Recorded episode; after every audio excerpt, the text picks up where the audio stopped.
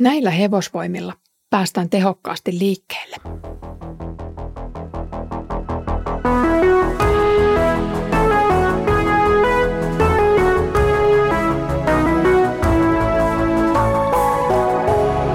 Kirjoitusten pauloissa. Ja lämpimästi tervetuloa Kirjoitusten pauloissa Raamattu podcastiin. Olen nimeltäni Iida Halme ja tervehdin sinua tänään kansanlähetysopistolta. Luen nyt kanssasi Sakarian kirjan lukua kuusi ja palautellaan vielä mieliin, mitä edellisellä kerralla yhdessä luimmekaan. Viimeksi näimme viljaruukun, jonka sisältä paljastui nainen. Nainen symboloi kertomuksessa syntiä, ja kertomus päättyi siihen, kuinka tämä synti vietiin kauas pois toiseen maahan, pyhästä Jumalan kaupungista. Uuden liiton kansa saa elää vapaana synnistä. Ja nyt nähdään sitten joukko hevosvaunuja ja katsotaan, mihin ne meitä johdattavat. Kohottaessani jälleen katseeni näin neljät vaunut, jotka tulivat kahden vuoren välistä. Ne vuoret olivat vaskivuoria. Ensimmäisiä vaunuja vetivät punaruskeat hevoset ja toisia vaunuja mustat hevoset. Sitten tulivat kolmannet vaunut, valkoisten hevosten vetäminä, ja lopuksi neljännet, edessään kirjavat hevoset. Kaikki ne olivat vahvoja hevosia.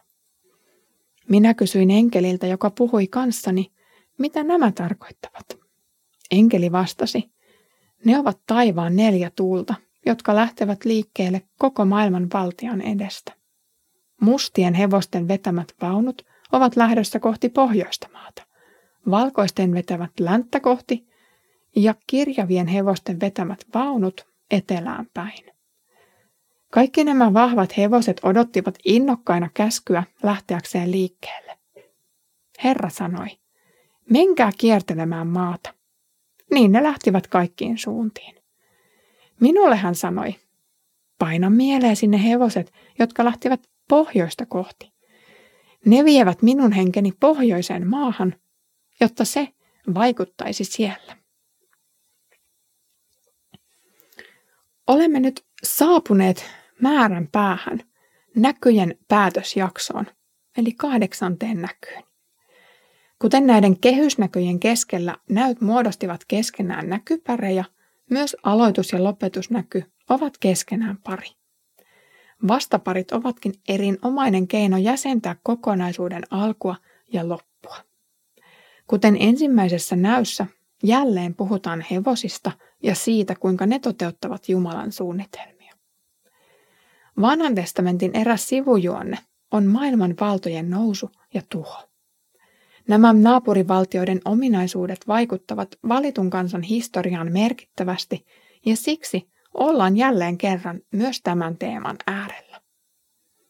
Näky alkaa sillä, että neljät vaunut tulevat paskivuorten välistä. Enkeli selittää vaunujen ja hevosten olevan taivaan neljä tuulta, jotka tulevat kaikkivaltiaan edestä. Kokoontumisen jälkeen vaunut lähtevät yhtä lukuun ottamatta – eri suuntiin kiertääkseen kaikkialla. Näky ankkuroituu Israeliin, jota kohti ja josta hevoset lähtivät. Ne siis asioivat Israelin Jumalan puolesta naapurikansojen keskellä. Israelin olemassaolo ja valinta onkin keskeinen osa Jumalan toimintasuunnitelmaa tämän maailman keskellä. Näky ei sinänsä ruoki israelilaisten kostonhimoa pakanoita kohtaan, vaan itse asiassa haastaa Israelia löytämään oman tapansa palvella näitä ympäröiviä kansoja. Siis palvella näitä viholliskansoja. Neljät vaunut kuvaavat neljää eri ilmansuuntaa, ja sitten liikutaan Israelin naapureiden keskuudessa, joka siis oli koko tunnettu maailma siihen aikaan. Vaunut tulevat vaskivuoresta, jota on yritetty paikantaa moneen kertaan. Vaski sinänsä on vahvaa tekoa oleva aine. Vaskivuori voisikin olla jokin muu kuin luonnollinen vuori. Koska vaunut ovat tässä vain kuvia jostakin, samoin on viisainta tulkita vuortenkin viittaavan kuvainnollisesti johonkin vankkaan ja kestävään. Siten ne olisivat viittaus Jumalan sanaan tai hänen henkeensä. Hevoset olivat Persian aikaan tavanomaisin ratsastettava eläin. Ne kuvaavat voimaa ja nopeutta ja siten jonkinlaista ylivaltaa, kun taas aasi olisi nöyrä ratsu, kameli ehkä kestävä, etenkin tuossa ilmastossa. Sakarian lisäksi myös Johannes sai ilmestyksen hevosista, jotka olivat yhtä lailla erivärisiä keskenään. Johannes sai nähdä, kuinka punertava hevonen ratsastajineen kulkee miekka kädessä ja kuinka se siis kuvasi sotaa ja siitä johtuvaa verenvuodatusta. Valkoinen hevonen edusti voittoa ja musta ruoan vaalla mittaavaa ja sitten esimerkiksi nälän hätää. Lisäksi on kokoelma eri värisiä hevosia, jotka voisivat olla sekoitus näistä mainituista väreistä. Ilmestyskirja puhuu lisäksi harmaasta hevosesta, joka edustaa kuolemaa. Siellä eri hevosille annetaan valta tehdä edustamiaan asioita. Nyt tässä näyssä eri puolilta tulevat hevoset ovat mitä todennäköisimmin samoilla asioilla. Vaunut siis lähtevät näystä eri suuntiin. Hebreankielistä tekstiä lukemalla tehdään se huomio, että siinä puhutaan vain kahdesta eri ilmansuunnasta. Monissa käännöksissä sen sijaan puhutaan kolmesta. Sanatarkasti yhdet vaunut menevät pohjoiseen, toiset niiden perään ja kolmannet etelään. Koska Israelista katsottuna idässä on pelkkää autiomaata, sinne ei kannata lähettää ketään, ja lännessä on pelkkää merta, eikä sielläkään kukaan asu. Sen sijaan etelässä tai ainakin etelästä lähtevän tien päässä on Egypti ja vastaavasti pohjoiseen kulkeva tie vie lopulta Babyloniaan. Suuret historian viholliset Egypti ja Babylonia on nyt siis valittu vaunujen kohteeksi. Totta kai Välimeren takana oli myös asutusta, mutta Sakarian aikaan vaikkapa roomalaiset eivät olleet vielä mikään potentiaalinen uhka, joita vastaan olisi tarvinnut tehdä mitään toimia. Pohjoista maata koskevaa profetiaa on muuten välillä tulkittu pohjoismaisessa kontekstissa viittaavan skandinaavisiin heimoihin. Sana ne vievät minun henkeni pohjoiseen maahan, jotta se vaikuttaisi siellä, onkin tulkittu profetiaksi Pohjolan herätyksestä. Vanhan testamentin näkyjä ja profetioita tulkittaessa on tärkeää muistaa tietyt tulkintaperiaatteet. Ensiksi, ne viittaavat aina sen hetkiseen kontekstiin. Suomen tai lappalaisten herätys ei ole tässä yhteydessä lainkaan mahdollinen tulkintamalli. Nyt puhutaan vanhan testamentin kielellä pohjoisesta, joka siis on Babylonia ja Assyria. Se kaksoisvirtain varrella asustava kansa tai valtio. Toiseksi nämä profetiat viittaavat jollain tapaa Messiaaseen. Tässä valmistaudutaan siis Messian aikaan ja siten tietynlaiseen rauhanpisteen saavuttaminen on keskeistä. Muutoin Messias ei voisi tulla. Messias on mukana myös maailmanlopussa kohtaamassa kaikkia mainittuja kansoja. Kolmanneksi, näyt ovat sovellettavissa myös uuteen liittoon. Tässä vaiheessa Babylonia esimerkiksi on enää symboli Jumalan vastustajille. Ensimmäisenä lähtevät mustien hevosten vetämät vaunut.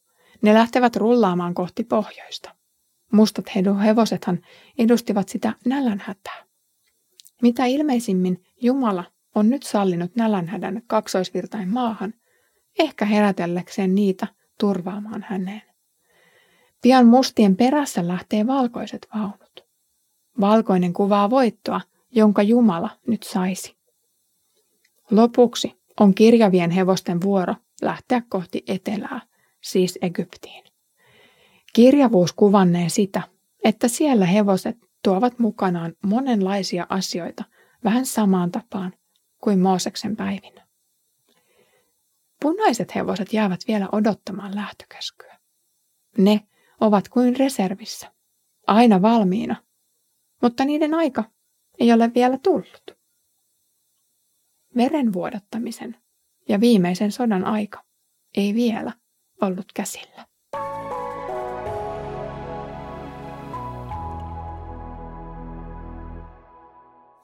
Koko maailman valtias kutsuu ja lähettää palvelijansa kulkemaan eri puolille maata.